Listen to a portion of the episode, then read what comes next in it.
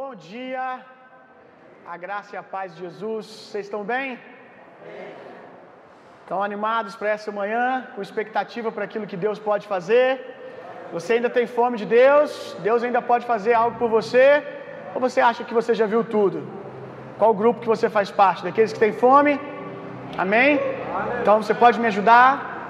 Se coloca de pé no seu lugar. Nós estamos dando início a uma série nova, muito especial para a nossa igreja. Uma série que vai nos alinhar muito com aquilo que Deus quer fazer. E o nome dessa série é Praticando a Presença. Então nós vamos, nas próximas semanas, falar muito sobre aprender a ser dependente da presença de Deus, dependente da glória de Deus, sobre aprender a interagir com a presença de Deus, sobre aprender a andar com Deus, andar no Espírito, deixarmos de sermos homens apenas de experiências com Deus para sermos homens que andam com Deus, amém? E como essa série é sobre praticar a presença, não pode ficar só na teoria, amém? A gente precisa ficar na prática. Então eu queria que você erguesse as suas mãos em um sinal de rendição a Deus e também dizendo: Eu preciso da tua presença. Eu não quero que você apenas aprenda sobre a necessidade de praticar a presença de Deus, mas eu quero que você sinta o quanto você precisa dela. Eu quero que esses cultos sejam como pequenas amostras grátis daquilo que você pode viver todos os dias da sua semana. Aleluia. Perceba a presença de Deus nesse lugar. Concentra o teu coração no Senhor. Aleluia. Isso. Lembre-se o que você veio fazer aqui essa manhã, que foi buscar ao Senhor. Deus está fácil essa manhã. Buscar-me eis e me acharei se me buscar de todo o coração. Então concentra o teu coração na presença de Deus. E Deus quer se apresentar a você. Deus quer startar uma fase nova na sua vida espiritual.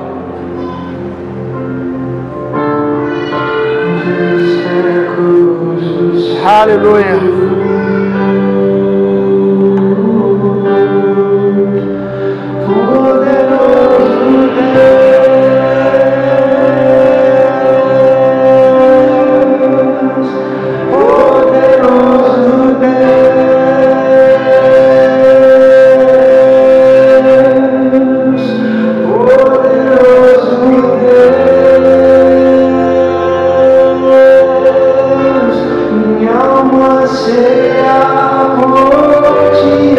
Que você libere um coração simples de criança, de um menino e de uma menina que ainda pode ser surpreendido pelo Senhor, que deseja o Senhor, em nome de Jesus.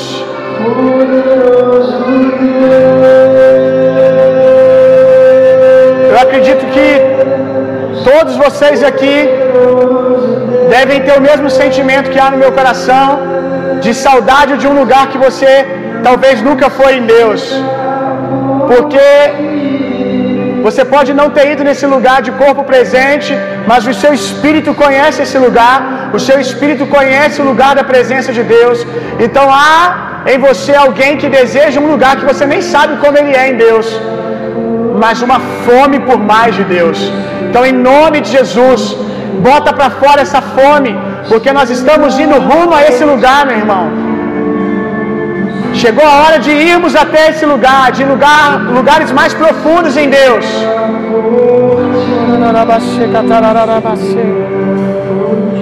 A minha alma cheia por ti.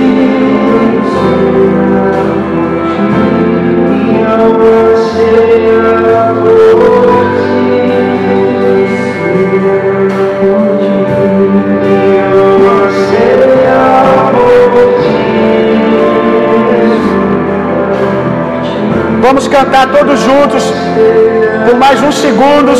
Poderoso Deus, eu queria que você erguesse a sua voz para que a gente cante junto como uma oração. Os instrumentos podem parar e as vozes subam. Vamos. Não tem como não saber cantar esse refrão, ele é bem pequeno, você já aprendeu.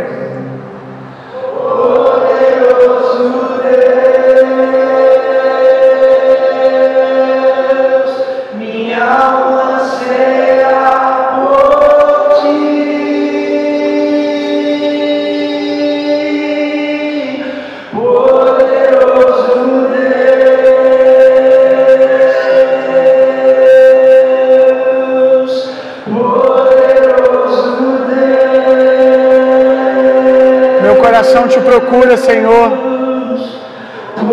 Como a corça anseia pelas águas, águas cristalinas, águas limpas, eu estou desejoso por um lugar limpo, um mover novo no Senhor, mais puro, mais genuíno.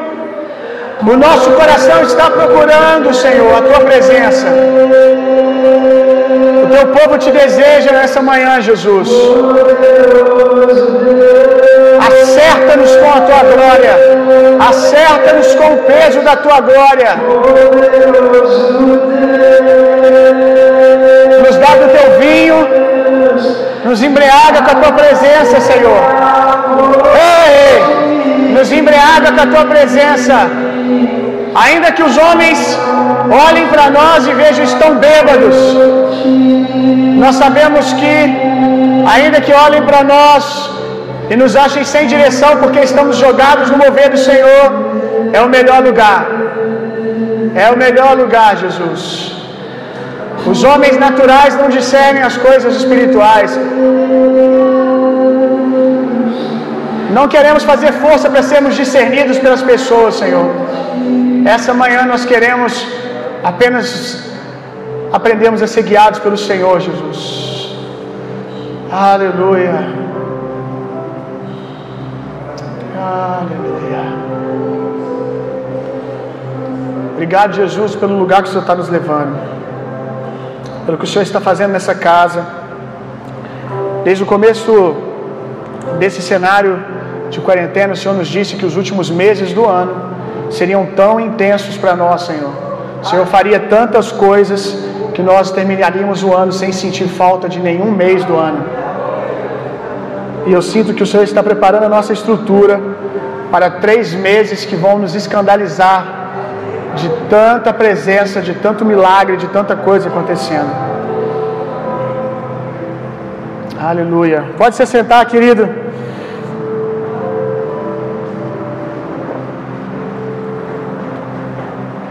Como eu disse, o tema é praticando a presença. É sobre aprendermos a interagir com a presença de Deus. Essa série é um convite para deixarmos de sermos homens e mulheres de experiências com Deus aos domingos e entendermos que essa presença que nós experimentamos aqui domingo, que é deliciosa, ela está disponível para você dia após dia. Acontece que no domingo você às vezes sente a presença, acho que sempre talvez, sente a presença no culto de domingo ou um culto que você vai, e talvez você não perceba a mesma presença na sua casa, a mesma presença no seu dia a dia, não porque ela não está lá, é porque você aprendeu, você se condicionou a sair de casa no domingo de manhã e saber Deus está lá e Deus vai se manifestar. Isso é bom, mas o problema é quando você condiciona a presença de Deus a um lugar, a um dia, e não entende que a glória que manifesta aqui, ela não está nessas paredes, a glória que manifesta aqui está em você. E você experimentou porque você se inclinou para isso. O Senhor quer nos levar nessa maturidade de não sermos mais homens que têm uma experiência com Deus, mas homens que andam com Deus, mulheres que andam com Deus. Você pode acreditar no que eu estou te dizendo. A presença de Deus que você sente aqui no ponto mais alto, ela está disponível para você sentir no dia de trabalho, para você experimentar na sua faculdade, para você experimentar na sua casa à noite, vendo televisão. Basta sintonizar o sinal, achar o sinal. E às vezes o nosso sinal está em tantas coisas durante a semana que a gente não consegue perceber. E aqui, quando chega, tudo aqui te lembra de sintonizar, tudo aqui te lembra de virar o botão.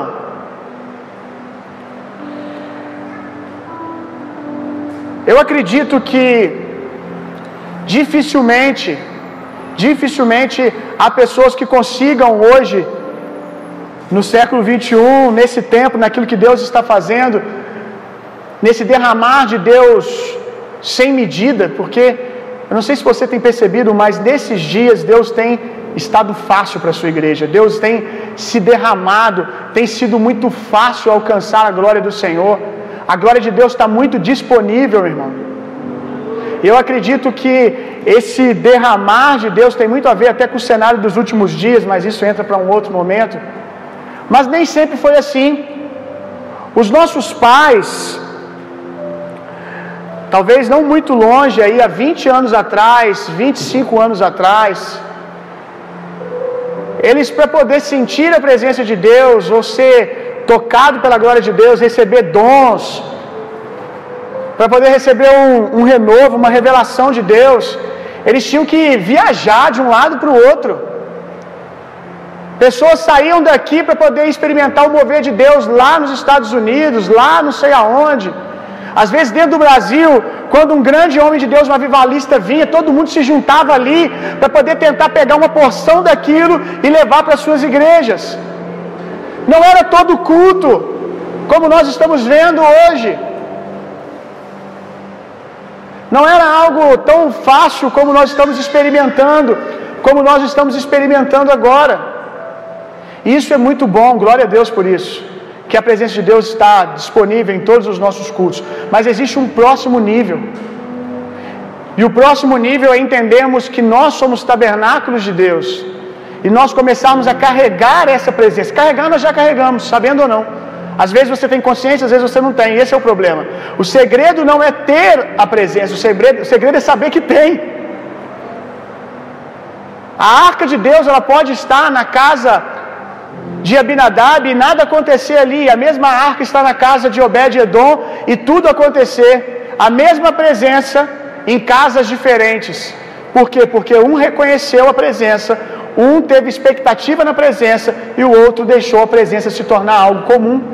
É possível você ser um sacerdote e deixar a presença se tornar algo comum. Abinadab era um sacerdote. É sobre entendermos que quando diz que o Verbo se fez carne e habitou entre nós, a palavra habitou ali é tabernaculou, que quer dizer que Jesus, ele era um tabernáculo de Deus andando na terra. O que é o tabernáculo? Tabernáculo é diferente de templo. Templo ficava num lugar só.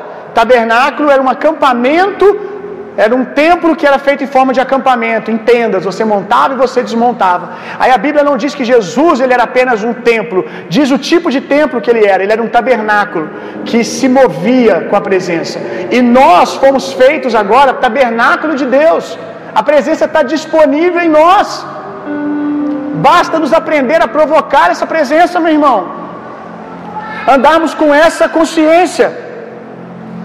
Precisamos aprender a praticar a presença.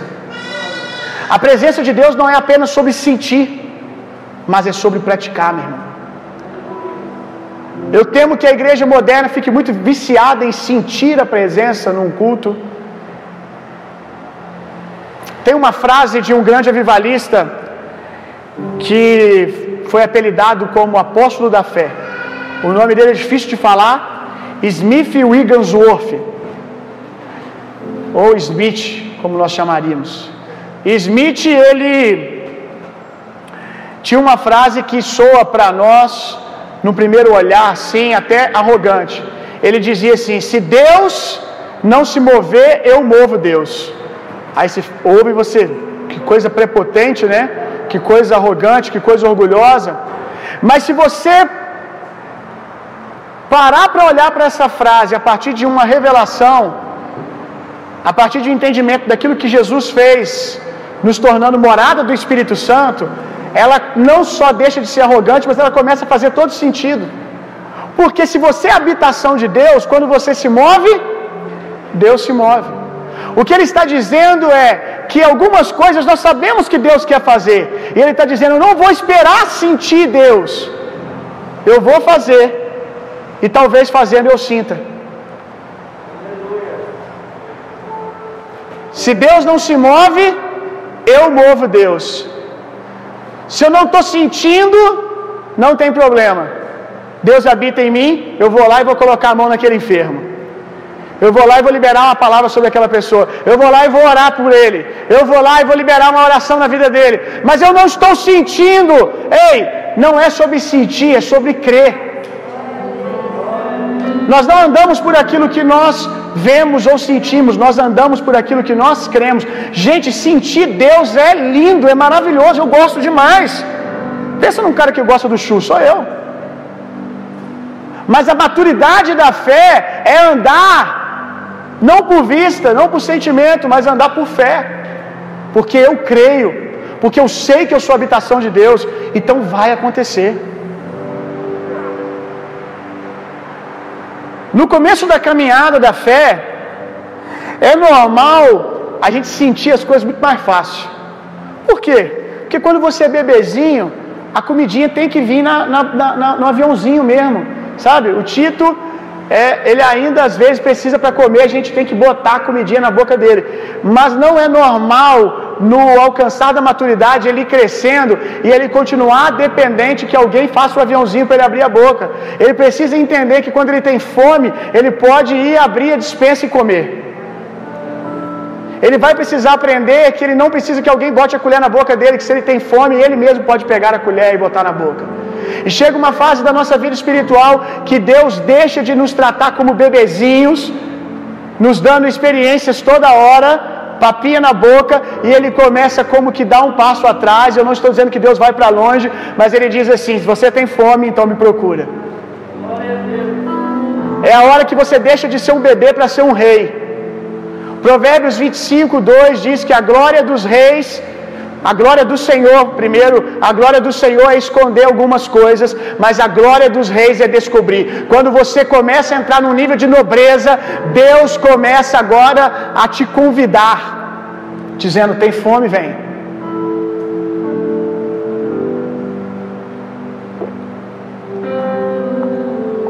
Nessa série nós vamos dividir ela em quatro eu já até comecei a falar do primeiro, né, que é de hoje. Mas uh, vai ser dividido em quatro etapas. O primeiro dia, que é hoje, nós vamos falar do óleo da oração. Para quem gosta de anotar, o óleo da oração. Segunda semana, andando no Espírito. Terceira, Santíssimos. E quarta semana, derramando o cálice. Óleo da oração, andando no Espírito, Santíssimos e derramando o cálice. Abra sua Bíblia comigo em 1 Samuel, capítulo 3, verso 1 em diante.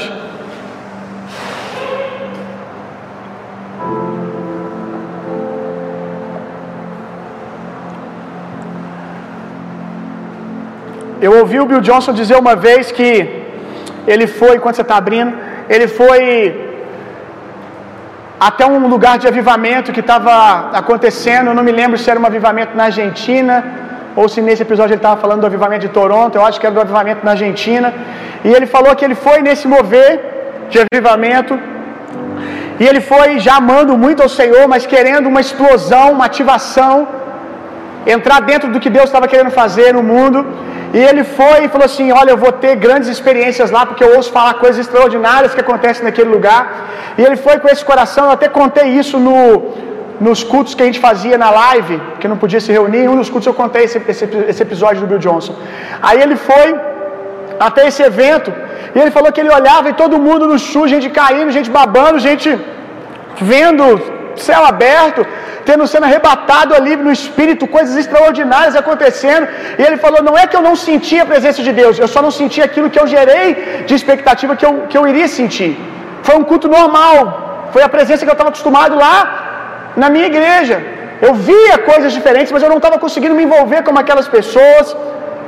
E ele falou que no primeiro momento ele foi tentado a se frustrar, até que ele entendeu que ele tinha ido ali para buscar um carvalho, uma árvore inteira, mas Deus estava dando para ele uma semente de carvalho.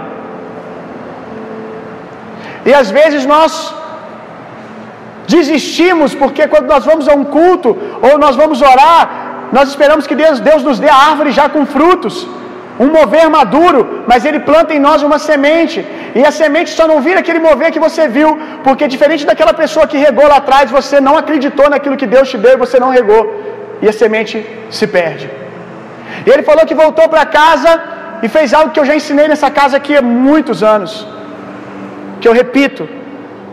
Quando você estiver no lugar da presença, quando o fogo vier, aprenda a como a criancinha que pega a velhinha de aniversário e ela está quase apagando e começa a botar a mãozinha ali para o fogo não apagar. Aprenda a fazer a mentoria, a cuidar da presença que você recebeu no domingo, numa conferência, num evento. O nome já diz evento. Parece até uma brincadeira. É vento. Evento. É vento. Vamos ter um evento semana que vem. Vai vir um vento. Gente, tem gente que demoniza evento, né? Ah, esse negócio de evento tá por fora conferência. Não, tem o seu lugar. O problema é quando você idolatra isso. É vento. E vento. E vento é bom quando você está com as velas erguidas. Quando o vento vem, você está com as velas preparadas, você dá um salto. Mas o segredo para dar o salto não é o vento apenas, porque o vento pode vir e você não sair do lugar, porque as velas não estão erguidas. Nós precisamos ser pessoas que amam o vento de Deus, mas que sabem praticar o vento de Deus dia após dia, guardando aquilo que nós recebemos, regando aquilo que nós recebemos. Amém? Quantos estão entendendo o que eu estou dizendo? É regar, é cuidar, é botar a mãozinha. Quando vem uma palavra contrária para pagar a promessa que você tem, a, a, a, direção que Deus te deu, o fogo que Deus acendeu, você bota a mão e diz não. É pegar o fogo e levar para o seu quarto e guardar ele, porque ele vai crescer, meu irmão. Ele vai crescer. Quando você lê aqui comigo 1 Samuel, eu quero que você leia Samuel você. Samuel somos nós. Samuel é a igreja desses dias. Samuel é o novo de Deus que está sobre a sua igreja nesses dias. Leia Samuel pensando nessa casa aqui, pensando nessa igreja aqui. E o jovem, o jovem Samuel servia ao Senhor, diga comigo, servia ao Senhor perante Eli, e a palavra do Senhor era de muita valia naqueles dias, não havia visão manifesta. Não eram dias de muito sobrenatural. E sucedeu naquele dia que, estando Eli deitado no seu lugar, e os olhos começavam a escurecer, pois não podia ver. E estando também Samuel já deitado, antes que a lâmpada de Deus se apagasse no templo do Senhor, antes que o mover cessasse, antes que se perdesse o que Deus estava fazendo, onde estava a arca de Deus. O Senhor chamou a Samuel e disse: O Senhor chamou a Samuel e disse ele: Eis-me aqui, Senhor. E correu a Eli e disse: Eis-me aqui, por que tu me chamaste? Mas ele disse: Não te chamei eu, torna e deita-te. E foi ele e se deitou. E o Senhor tornou a chamar outra vez a Samuel. E Samuel se levantou e foi a Eli e disse: Eis-me aqui, porque tu me chamaste? Mas ele disse: Não te chamei eu, filho meu, torna a deitar-te. Porém, Samuel ainda não conhecia o Senhor. Olha isso aqui. Diga comigo: Samuel ainda não conhecia ao Senhor.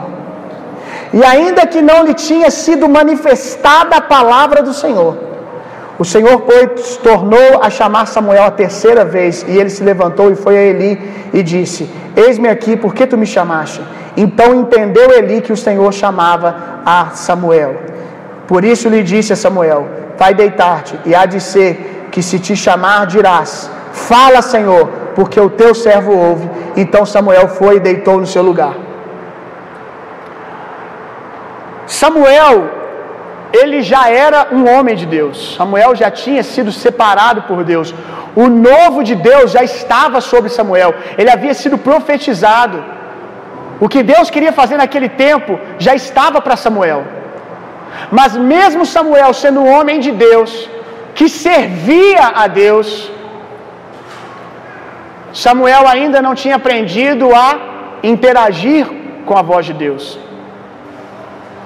Samuel, como essa casa aqui, ele era muito bom em servir. E eu louvo a Deus porque as pessoas aqui são muito servas. Como nessa casa as pessoas amam servir, como nessa casa as pessoas gostam de fazer as coisas bem feitas, gostam de ser excelentes.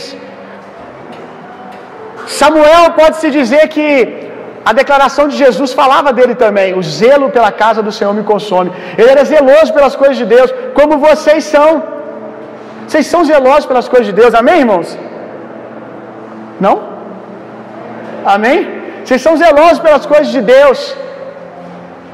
Tudo isso estava sobre o jovem Samuel, mas tinha uma coisa que ele ainda era meio ruim ainda, que ele era fraco em saber interagir com a presença de Deus. Você pode estar debaixo de uma profecia do novo de Deus, você pode ser um homem de Deus, você pode até ouvir a Deus, Samuel está ouvindo a Deus, mas ainda não saber interagir com a presença de Deus, responder à presença. Aí vem Eli. Eli ele representa o velho. Eli ele representa um mover que já foi de Deus, mas perdeu a visão. Nem sempre Eli foi um problema. Nem sempre Eli foi cego. Ele foi perdendo a visão. Talvez como muitos dos nossos pais espirituais que perderam a visão, talvez começaram muito bem, tinham um coração muito correto, mas começaram a se distrair, talvez com a honra, com a credibilidade, ah, eu não sei. Começaram a se distrair e começaram a ficar cego e perder aquilo que Deus estava fazendo, perder o mover, a transição do que Deus estava planejando. E aí Deus levanta uma outra geração, Deus levanta essa casa. Amém? Deus levanta essa casa e outras casas no redor do Brasil. Mas uma coisa nós temos que aprender com os nossos pais: eles eram melhores de oração do que nós. Isso nós precisamos aprender, meu irmão. Nós somos muito bons em fazer aquilo que, que a, a, a velha escola demonizou, nós entendemos que nós precisávamos entrar e conquistar. Uau, glória a Deus. Lugares que os nossos pais, pela revelação que eles tinham ou não tinham na época, eles olhavam para coisas como a televisão e eles preferiram demonizar. É do diabo. Ninguém deve se envolver com isso.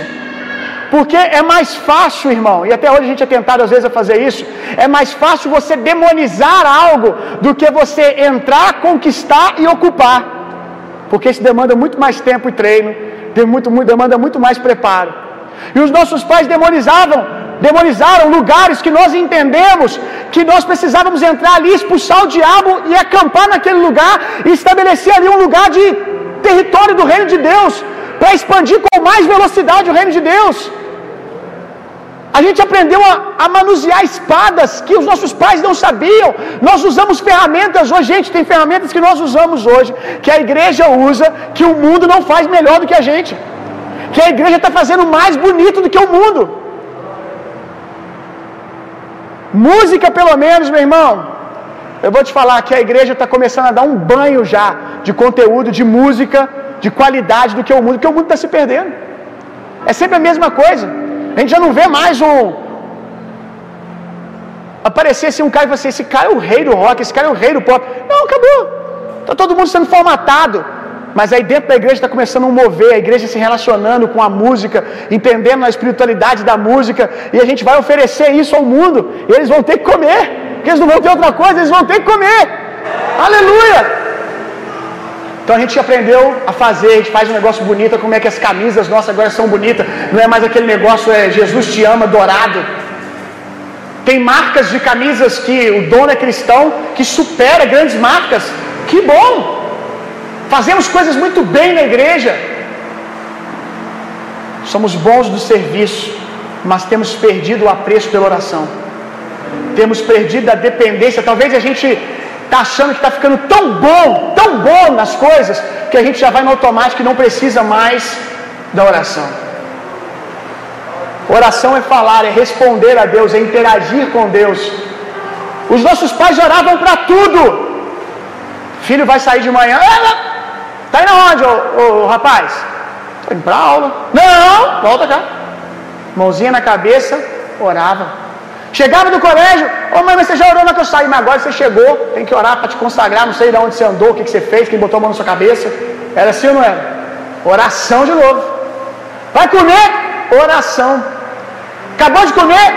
Oração. Comprou um carro, tem que levar para o pastor orar. Quase botava no altar da igreja. Não podia orar sozinho, não, tinha que orar, o pastor tinha que orar. Comprou uma casa, ó, vamos entrar na casa domingo, vai nada, tem que ter um culto de ação de graça lá dentro da casa primeiro. Tem que ter oração dentro da casa para depois a gente entrar lá e fazer qualquer coisa. Tudo era oração. E eu sei que tem coisas que os nossos pais viviam no meio da oração que nós não queremos, porque Deus é um Deus de glória e glória, a gente tem que melhorar, tem que crescer. Nós não queremos uma oração pesada, nós não queremos mais achar que é o quanto que nós oramos que diz como nós somos homens de Deus ou não somos.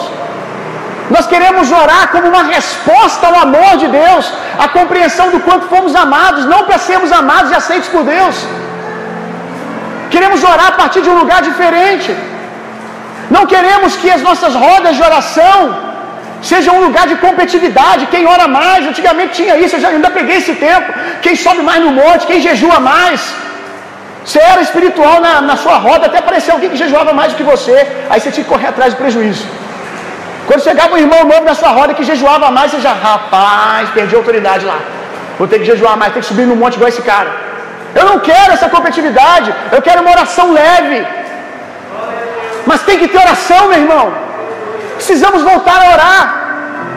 Na virada do ano, Deus nos deu uma visão, a qual eu compartilhei na palavra da virada, visão 2020. E nessa visão o Senhor me mostrava uma, uma grande engrenagem, como aquelas de relógio, como é que chama aqueles relógios mais antigos? É, manual? Corda. De corda, sei lá, um Ronald é do tempo dele, né? Podia ter ficado calado, Ronald, todo mundo agora sabe. Quando inventou, ele estava fazendo 20 anos já. Aqueles reloginhos que tem várias pecinhas, que para funcionar, aquelas engrenagens tem que estar tá bem encaixadinha uma na outra. Deus me deu uma visão e eu vi assim uma, uma, um paredão com várias engrenagens dessas. E eu olhava e Deus falava comigo: Olha como que essas engrenagens funcionam bem. E o Senhor falava: Funciona perfeitamente. E eu olhei e não tinha defeito. Porque você sabe que naquelas engrenagens, se uma sujeirinha entrar ali, começa a danificar as outras. Se ali um lugarzinho da engrenagem quebra, descoordena tudo. E Deus falava comigo: Olha aí essa engrenagem que bonita, como é que ela funciona bem. E Deus falou comigo: Essa engrenagem é vocês. E no primeiro momento eu, uau! E Deus estava falando: Pouco tempo de igreja, vocês funcionam tão bem.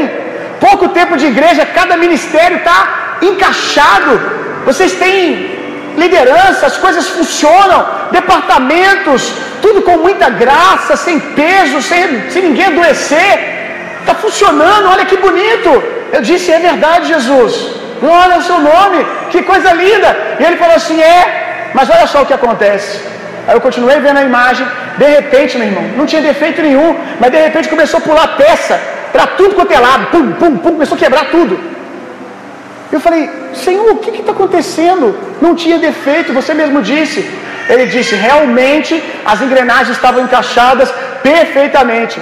Estava tudo perfeito, só não tinha uma coisa: óleo. Se não pingar óleo, mesmo sem defeito aparente, uma hora vai travar e vai começar a voar peça para tudo quanto é lugar. E Deus falava comigo: continuem sendo bons naquilo que vocês dominaram, naquilo que eu treinei vocês, dei graça a vocês, agora vamos amadurecer quanto ao óleo. Porque a facilidade que vocês têm hoje é fruto do último derramar. E vocês precisam aprender a não ficar dependendo de um último mover, mas está pingando óleo constantemente. Não espere ouvir um estalo na engrenagem para botar óleo. Bote óleo todo dia. Se você tem uma máquina numa empresa, você vai ligar essa máquina, é normal a gente chegar e dar uma manutenção básica, olhar como é que a máquina está, pingar um óleozinho ali, que você sabe que ela vai trabalhar o dia todo. E o bom que, o exemplo que eu dei aqui é o óleozinho logo pelo começo do trabalho, né, na manhã. Precisamos voltar a ter disciplinas espirituais, meu irmão. Talvez você precise ter uma vida de disciplina espiritual. E quando a gente ouve disciplina, a gente sempre ouve como algo pesado, algo ruim, como se disciplina não fosse um lugar de liberdade. Entenda, meu irmão, só consegue ser disciplinado quem é livre. É o contrário. Disciplina é um lugar de liberdade, porque você quer, você só não consegue. Então você está, na verdade, aprisionado. Poder dizer sim, eu consigo, eu vou lá, eu vou ter um tempo de oração, 20 minutos, eu vou agora buscar a palavra, eu vou ler um capítulo da palavra de Deus, agora eu vou cantar um louvor ao Senhor. Isso é verdadeira liberdade. Você acha que você é livre, mas na verdade você está aprisionado na sua rotina, no mundo dizendo o que você vai fazer e quando você vai fazer. Pessoas indisciplinadas são refém do acaso, são refém do que acontece no dia, se o dia deixa ou não ter tempo. Faz sentido, irmãos? Está entendendo? Então, quando você consegue ser disciplinado, você é livre, porque você conseguiu assumir o controle sobre você, meu irmão. E você agora escolhe fazer ou não fazer. Deixa eu te dizer uma coisa. Eu creio numa disciplina saudável que você vai ter a liberdade de dizer assim: hoje, se eu não quisesse orar, eu não ia, mas eu quero. Por exemplo, eu tenho filho pequeno. Quantas vezes eu já tive que fazer isso? Reorganizar. Quando meu, já preguei aqui sobre isso. Quando meu filho nasceu, eu tive que me reorganizar todo, todo, todo. Porque eu era todo metódico, agora meu tempo com Deus tal, e de repente o Tito começava a chorar lá desesperadamente, com cólica, que eu tinha que pegar ele, e eu achava que eu estava virando as costas para o Senhor. Eu lembro quantas vezes que eu falava no meu secreto, dizendo: Não, Senhor, não posso sair daqui. Não, mas o Tito está gritando lá, a Natália está precisando de ajuda. Olha como é que a religião é perigosa. Não, eu vou ficar aqui. E eu lembro que não demorou muitos dias de um dia que eu fui fazer isso, resistir a sair, ou sair ali debaixo de um peso, tipo, nossa, que coisa carnal, vou ter que sair aqui da minha oração. Jesus falou comigo: não insista em ficar aqui porque eu não estou aqui. Eu, opa, como assim? Eu não estou no seu quartinho agora. Eu não estou no seu quartinho agora. Aí o Senhor me lembrou de um texto: que aquele que recebe um dos pequeninos recebe ao Senhor. Aí Deus falou comigo: Eu estou lá no seu filho que você não quer receber ele agora porque você quer orar. Aí é liberdade. Quando eu posso falar, não, eu não vou orar agora, porque agora eu vou orar estando com meu filho. Porque eu vou ajudar minha esposa com a cólica do meu filho. E eu tive que viver dias onde eu não tinha mais como orar. Eu podia. Eu tinha, eu tinha o controle para dizer, eu vou ficar e vou orar. Não, mas agora eu preciso decidir ir. Então nós precisamos de disciplina, meu irmão. Acordar de manhã falar assim, eu não consigo ler uma hora, pastor. Mas leia um capítulo da Bíblia a partir de hoje, de manhã. Um capítulo de manhã. Um capítulo. Pastor, mas eu conheço um cara que lê 10, então eu vou tentar ler 10. É por isso que você não consegue, porque você vive querendo ser os outros, vive a sua história. Lê um. Depois que você lê um, você ora 15 minutos. Sabe por que, que nossos pais oravam toda hora? Primeiro que a cultura daqueles dias pressionava, que eu disse como não era algo pesado, né? Era uma pressão. Mas é porque também eles aprenderam a invocar o nome do Senhor. A invocar o nome do Senhor é convidar para que Deus faça parte de tudo aquilo que você está fazendo. É dizer para Deus: Deus, eu não abro mão que o Senhor faça comigo. É trazer Deus para a parada. É sair de manhã de casa. Eu não estou falando, gente, de fazer uma oração assim: Ei, excelso, Criador, Senhor grande e poderoso, aquele que criou o mar, que criou a terra, que eu não sei o que lá. Não! Eu estou falando de sentar no seu carro e dizer: Jesus, vamos comigo para mais um dia de trabalho. Dez minutos, quinze antes de sair de casa, acordar um pouco mais cedo, se trancar, nem que seja no banheiro, sentar num canto do banheiro e ficar ali invocando a presença de Deus e dizer, e dizer Deus, não me deixa aí sem a consciência da sua presença. Você vai ver que quando você ora de manhã, como que as coisas acontecem mais leve. Eu não estou dizendo que quando você ora de manhã, Deus está mais com você ou menos do que nos outros dias. Não, é que você agora tem consciência de que Ele está. A glória que você sente te acompanhando, a consciência da presença que você tem o dia que você começa o dia orando, invocando o Senhor. Ela não está ali porque você invocou o nome do Senhor. Ela está ali porque Cristo Jesus te fez morada de Deus. Mas aquele dia você se atentou para a presença antes de mexer no celular. Então você começou o dia com a sua mente inclinada a se importar com a opinião de Deus. As pessoas elas querem, já falei isso várias vezes, todo mundo quer se relacionar com a glória, só o cabode de Deus. Há duas traduções de glória: o cabode e o doxa. O doxa é a opinião de Deus. Essa glória parece que ninguém quer. Porque a, a glória da experiência, todo mundo quer sentir. Mas e a opinião de Deus? Invoque esse tipo de glória. Invoque a opinião de Deus durante o seu dia, meu irmão. Diga para Deus, é importante para mim a sua opinião. É importante para mim você na criação dos meus filhos. É importante para mim você no meu negócio. O Senhor me ensinou a fazer. O Senhor me ensinou a fazer. Eu até acho que eu sei fazer sem o Senhor. Mas eu não quero fazer sem. Pensa um cara que era um exímio guerreiro. Davi. Um cara que já tinha vencido várias guerras. Ele era bom naquilo que ele fazia. Deus o chamou para isso, ele ficou bom nisso. Só que um dia eles foram surpreendidos pelo inimigo e Davi, ele precisa agora dar uma resposta ao seu exército sobre vamos perseguir o inimigo ou não? Vamos perseguir os nossos adversários ou não? Gente, devia estar todo mundo olhando para Davi pensando assim, é rei. E aí, o que a gente vai fazer? Se você ler o texto, você vai ver que tinha toda uma pressão emocional em cima dele. O pessoal pé da vida de raiva porque eles tinham sido saqueados pelo inimigo, pressionando Davi. Vamos, Davi, vamos, Davi, dá uma resposta. E diz que Davi parou e foi buscar o conselho do Senhor. Ele já sabia fazer, mas ele falou assim: Eu preciso da opinião de Deus. Eu sei fazer, mas eu não quero fazer sem óleo. Eu não quero fazer sem Deus. Precisamos de mais disso, meu irmão.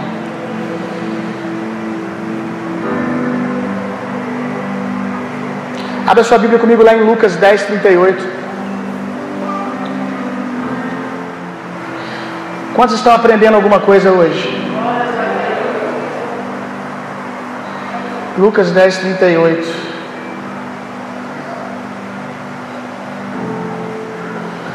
E aconteceu que, indo eles a caminho, entrou Jesus numa aldeia, certa mulher, por nome Marta, o recebeu em sua casa.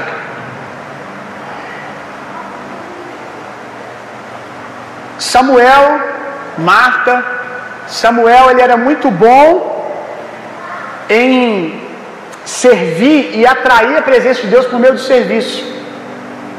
E eu preciso te dizer que se servimos a Deus de maneira excelente, isso atrai uma porção da presença de Deus. Por que que atrai? A Bíblia diz que maldito é aquele que leva a obra de Deus relaxadamente, que faz as coisas de Deus de qualquer maneira. Maldito significa ausência da presença.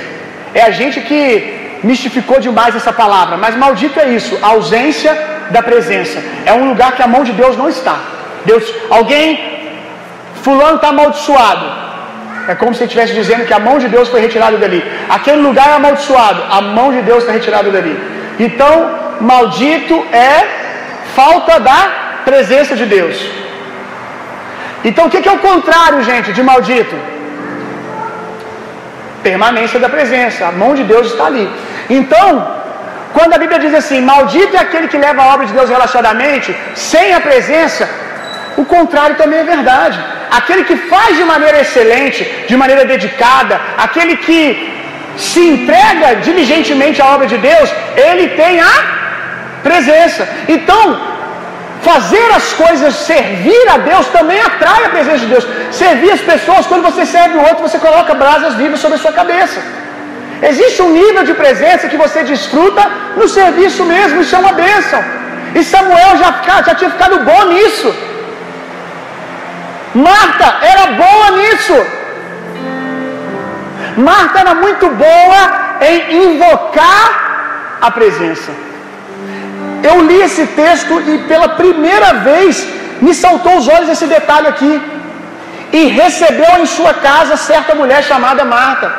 Quem provocou, quem recepcionou a entrada de Jesus foi Marta. Marta, ela, Maria, não sei onde ela estava.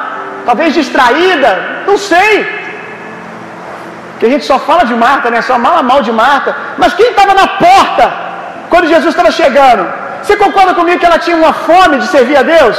Olha só que coisa linda. Ela foi lá para a porta, ela queria recepcionar Jesus. E às vezes eu vejo que nós, essa geração, ela é muito boa em invocar a presença. Ela é muito boa em recepcionar a presença. Ela é muito boa em provocar a presença. Mas ela não sabe cuidar da presença quando ela chega. Muito boa em cantar canções, as nossas canções, a maioria agora é sobre isso. Vem, vem com fogo, invocar, e muita bateria, pei, pei, pei, pei, invocar bastante a presença de Deus. Mas aí parece que quando a presença de Deus vem, a glória de Deus começa a se manifestar. Alguém olha e fala: Amém, é isso. Não sabe se assentar diante da presença e começar a interagir, ver por que, que ela está ali, o que ela quer fazer em você.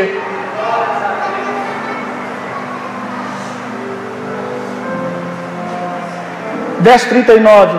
E tinha esta uma irmã chamada Maria, a qual, assentando-se também aos pés de Jesus, ouvia a sua palavra.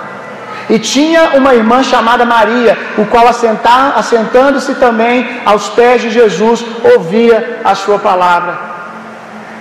Aqueles que são muito bons de trabalho, às vezes até com a melhor das intenções, mas ansiosos quanto ao fazer, sempre querendo fazer alguma coisa não conseguem desfrutar.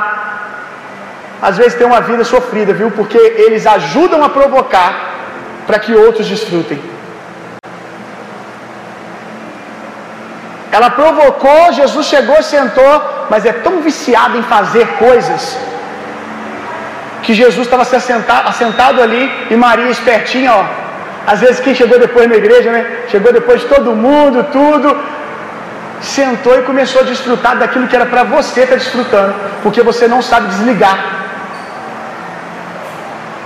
Às vezes eu falo com o ministério de louvor, olha, quando a glória de Deus se manifestar, vocês não fiquem tentando ter os 15 segundos de fama de vocês, viu? Porque, gente, os ministros também são artistas, né? Eles tocam, eles relacionam com a arte também. E às vezes eles estão aqui tocando e às vezes passa três músicas do culto provocando a igreja, que o ministro é isso, ele, ele vai conduzir a igreja a um lugar. E ele vai, é uma luta para a igreja cantar, para a igreja levantar a mão, para a igreja interagir com a presença de Deus, para crer que Deus quer fazer algo. Aí de repente chega na quarta música, explode, a igreja entra, a igreja se concentra, a igreja se alinha com o céu, e a glória de Deus começa a se manifestar, o pau começa a quebrar, e aí a hora, hora tentadora para o ministro. Porque agora é a hora dele vir assim, vem comigo, igreja! E a igreja vem. E agora, canta esse refrão, grita comigo, não sei o que lá. É a hora dele vir aqui para frente e ele começar a se relacionar com aquele momento, emocionalmente falando. É muito tentador, meu irmão. É difícil ser igual João Batista, preparar o caminho e saber sair. É difícil ser igual João Batista, preparar o caminho e na hora do pop acontecer, do auge acontecer, é com ele agora.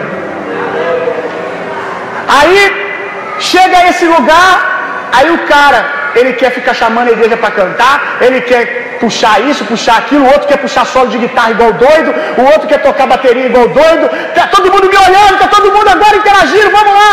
Mas agora é a hora de morrer. Agora é a hora de.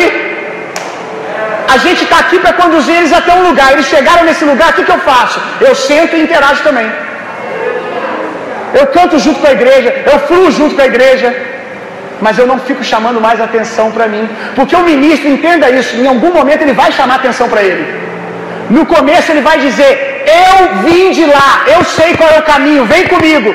Ele vai chamar atenção para ele, vai dizer: Olha para mim, levanta a mão, olha para mim e canta, olha para mim, porque ele sabe como fazer. Só que ele precisa ter esse coração de virar e falar assim: Não, agora chega.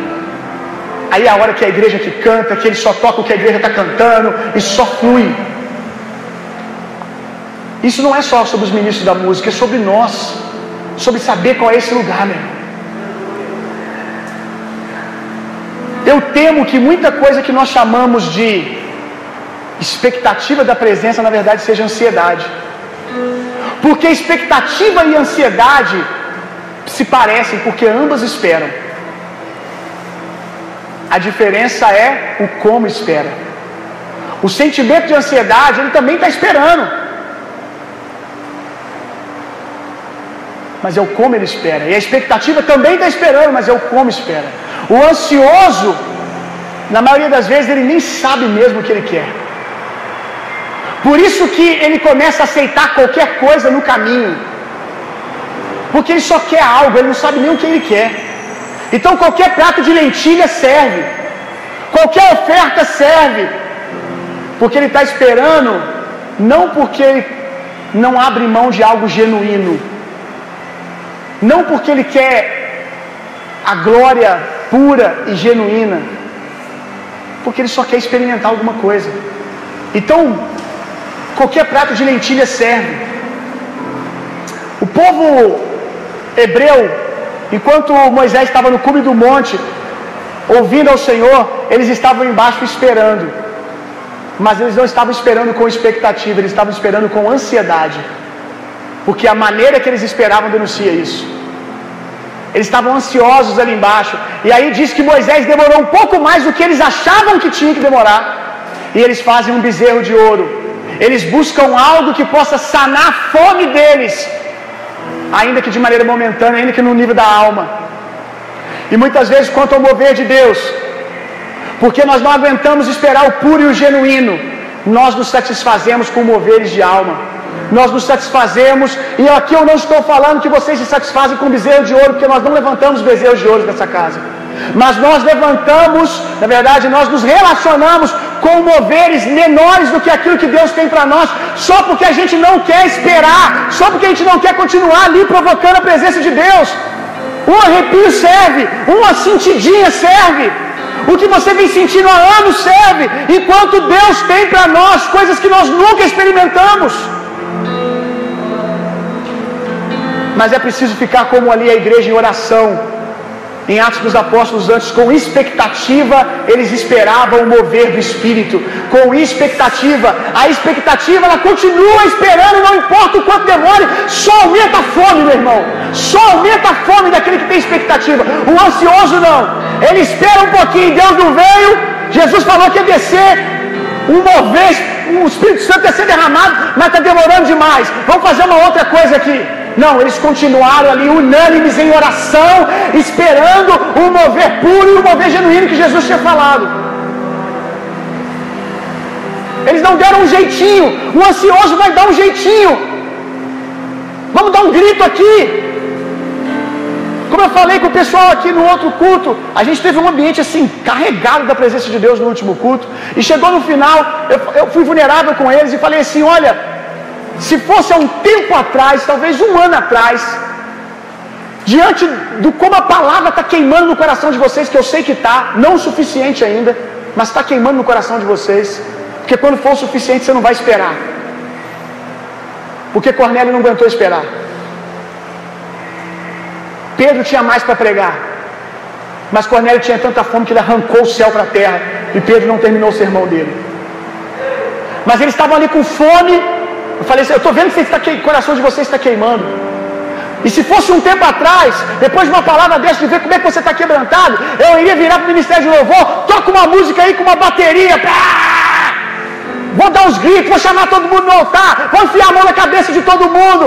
Deus se move nisso, Deus se move, Deus se moveu, experimentamos muitas coisas nisso, meu irmão, mas isso é bronze, é prata, eu quero ouro.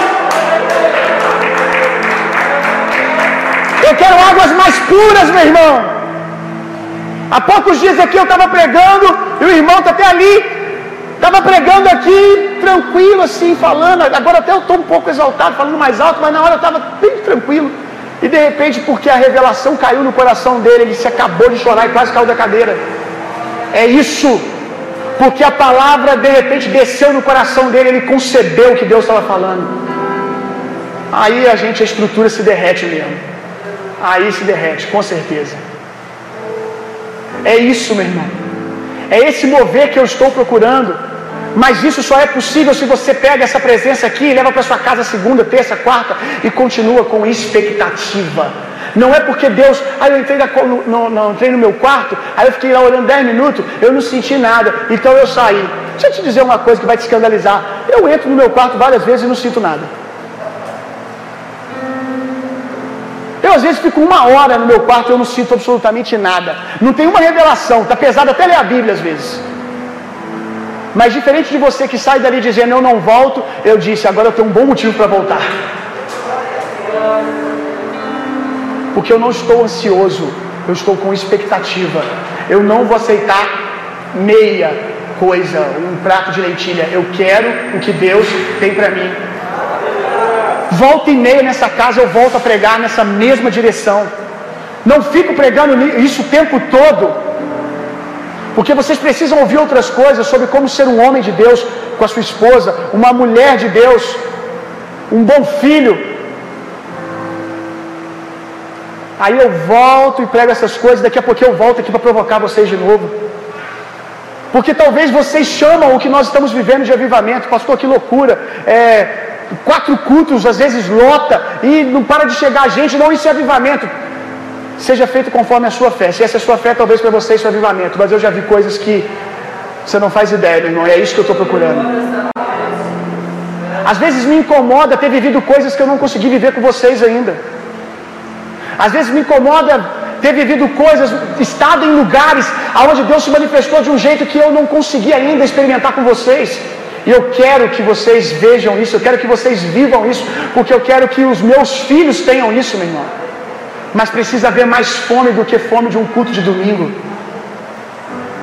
Precisa ter uma fome que permanece, terça aumenta, quarta aumenta, quinta aumenta, e domingo vai ser um ajuntamento de famintos. Amém.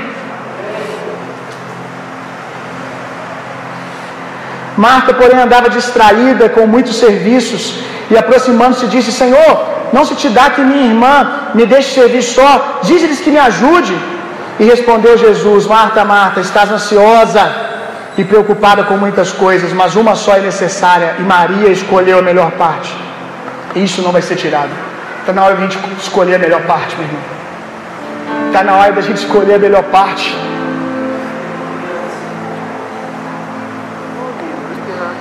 Aleluia.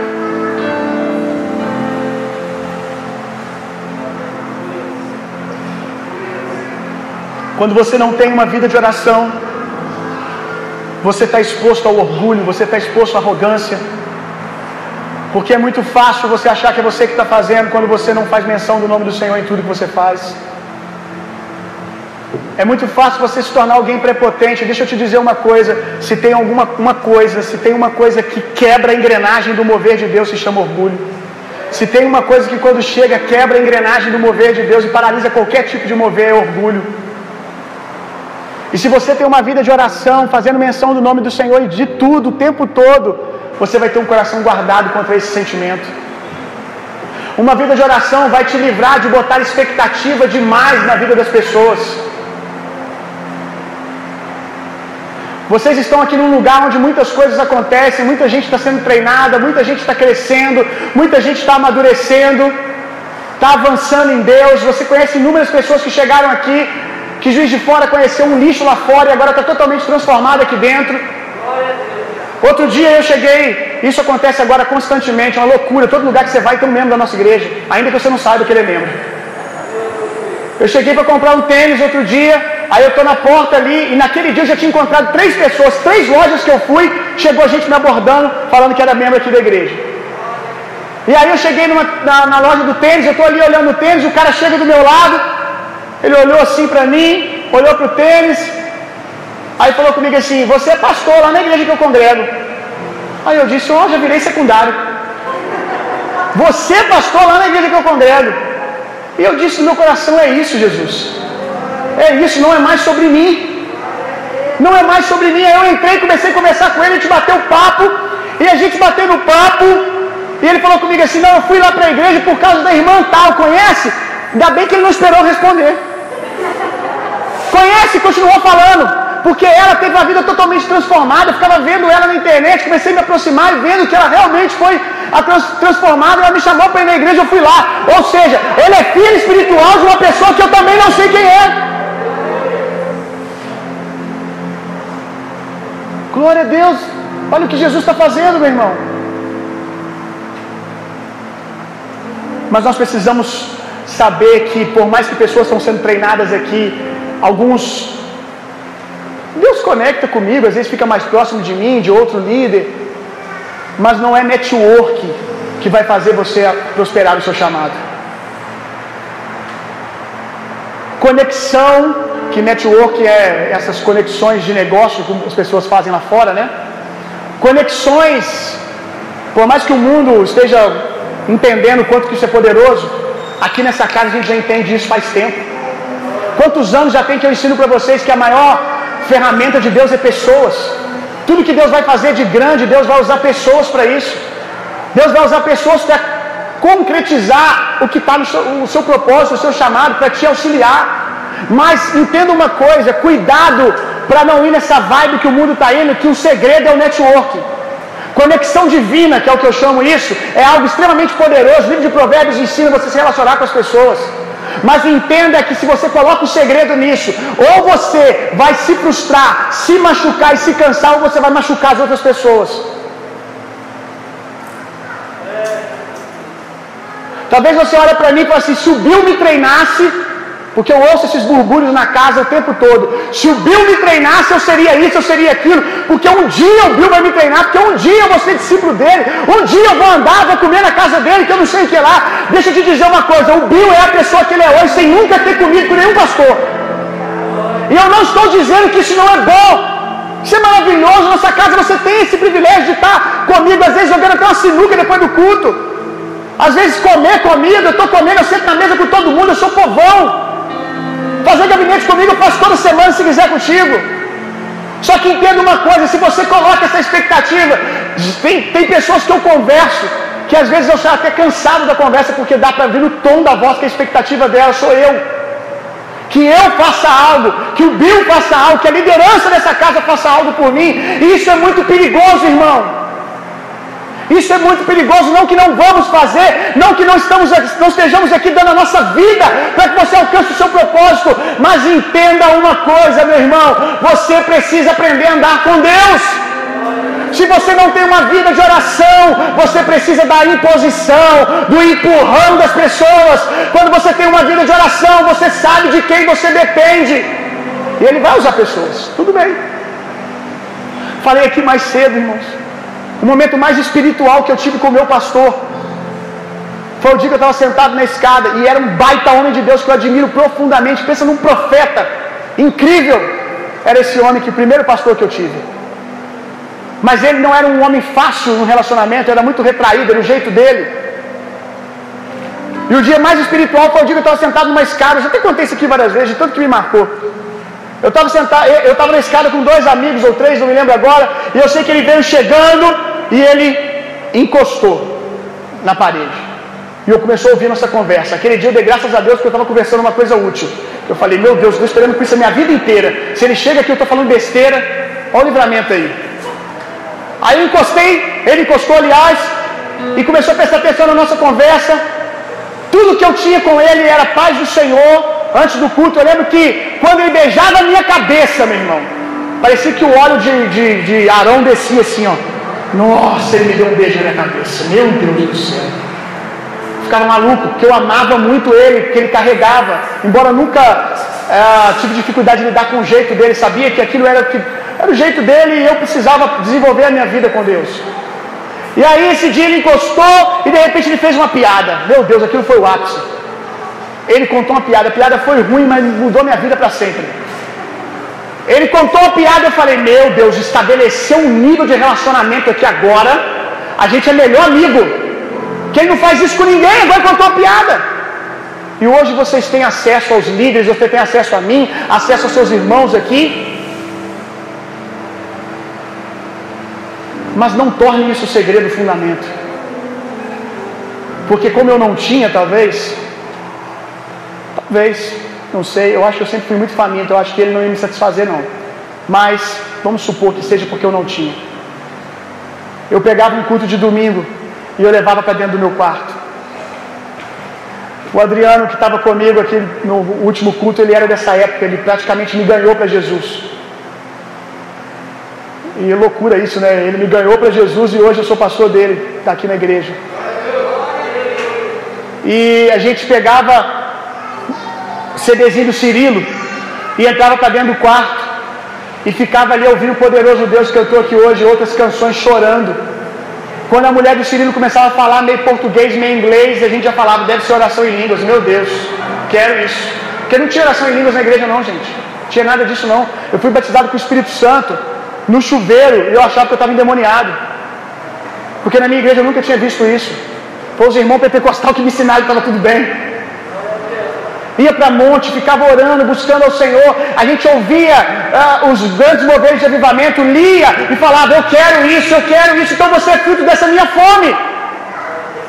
Que não foi por causa de uma pessoa ou duas, mas foi porque eu entendi que eu tinha uma semente e que Deus ia regar ela, e que eu precisava dessa, dessa oração, do óleo, da água, o que você quiser chamar, da presença comigo, era tudo que eu precisava para ver crescer, meu irmão. Se coloque de pé no seu lugar.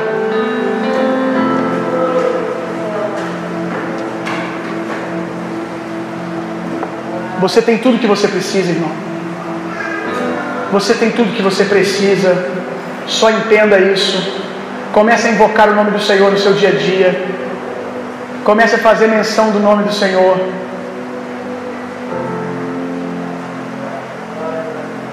Senhor, nós amamos a Tua presença e queremos aprender a amá-la cada vez mais, Jesus. Espírito Santo, se tem algo que o Senhor ainda quer fazer essa noite, essa noite não, essa manhã, Senhor. Se o Senhor quer fazer algo essa manhã na vida de alguém, em nome de Jesus, se há combustível aí, libera o teu fogo, Senhor, em nome de Jesus. Aleluia. Existe um lugar profundo onde o Senhor quer nos levar. E nós queremos ir, Senhor. Nós queremos ir, Senhor.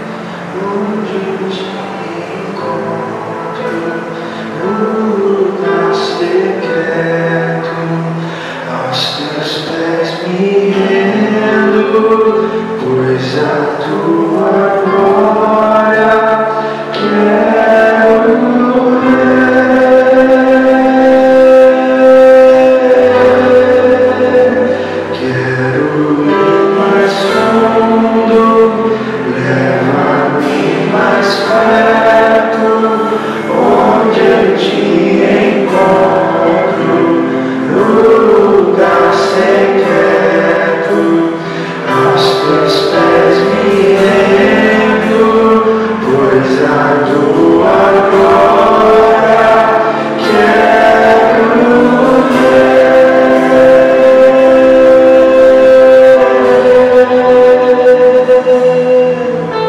Quando nós lemos o texto, diz que Samuel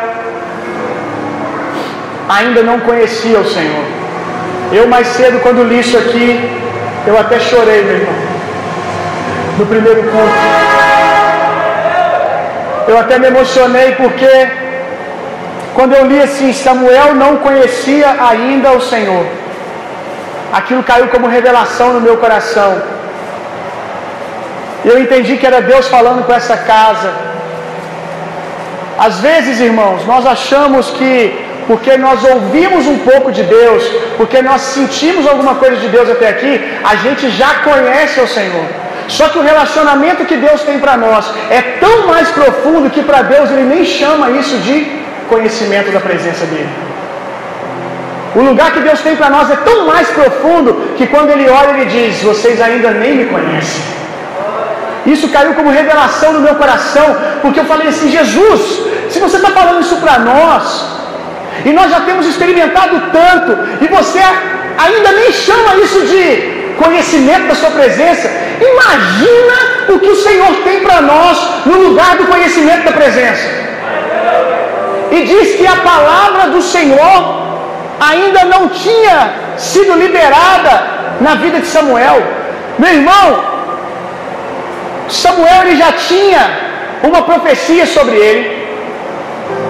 Ele já estava no lugar para ser treinado, mas ainda não havia encarnado nele a palavra.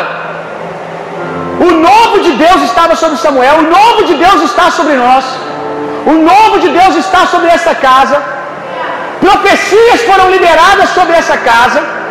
Mas as palavras que foram liberadas ainda não encarnaram, porque quando encarnar a autoridade vem, quando a autoridade vier, ninguém segura. Aí você vai ver o que é avivamento, meu irmão.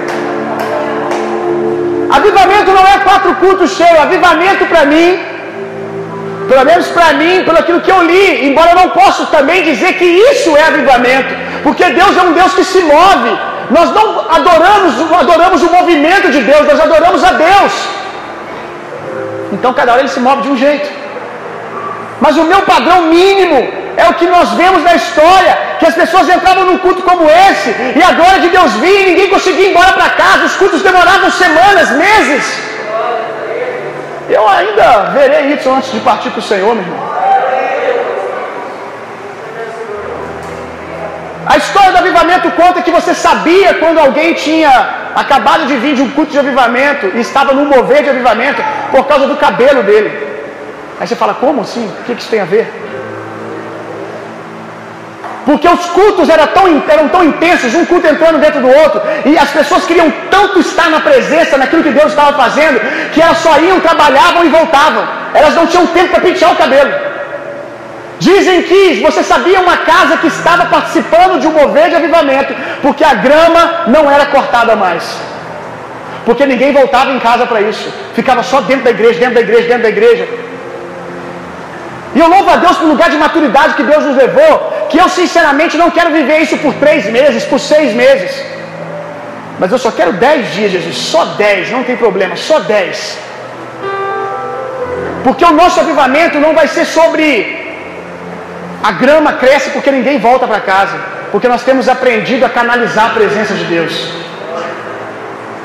Mas eu quero só dez dias sem cortar a grama. Dez pode, né?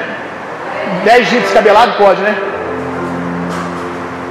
O nosso avivamento não vai ser sobre a grama que cresce porque ninguém volta para casa. Vai ser o avivamento onde as pessoas cortam as, as gramas do vizinho. Porque tem experimentado a glória de Deus. Que canaliza a presença de Deus. É isso. E talvez você ouça isso e você pensa, oh, vamos bagunçar o cabelo, vamos deixar a grama crescer. Irmão, esse é o problema, que tem tanta coisa no Brasil que a gente chama de avivamento e não é. Porque tem aparência de avivamento, porque a gente é tão ansioso que a gente preferiu maquiar, a gente preferiu pegar aquilo que dá pra gente fazer na força do nosso braço, que é bagunçar o cabelo e deixar a grama grande. Você está entendendo o que eu estou dizendo, né? A gente prefere pegar e dar uma maquiada do que realmente ficar com expectativa provocando até que aquilo que é genuíno venha. E aí se a grama vai crescer ou se vai ser cortada, eu não sei. Mas nós não vamos maquiar, nós vamos provocar até que aquilo que é genuíno se manifestar. Amém, irmãos? Muito obrigado por essa manhã, Jesus. Eu oro para que essas sementes que foram lançadas nos corações possam florescer poderosamente. Poderosamente, Jesus, que eles saiam daqui agarrados àquilo que o Senhor liberou e cuidem disso durante toda a semana. Nós vamos cantar esse refrão mais uma vez e vamos terminar. Eu quero liberar você debaixo desse ambiente. Vamos lá.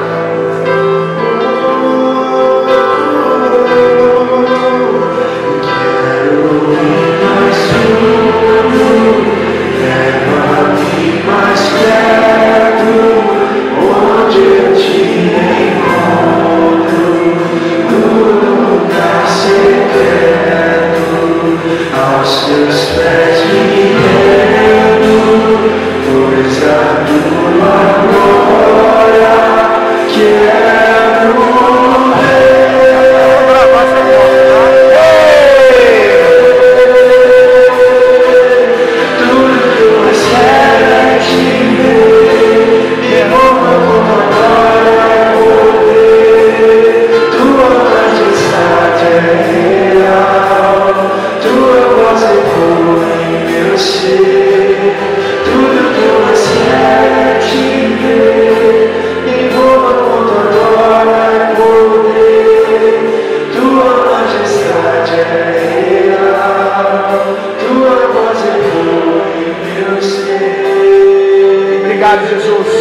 Yeah. consolo, poder e a personalidade do Espírito Santo sejam em vocês e através de vocês hoje e sempre. Vão e tenham uma semana sendo profundamente e intensamente amados por Deus. Vão, transformem o mundo e reinem vida. Deus abençoe.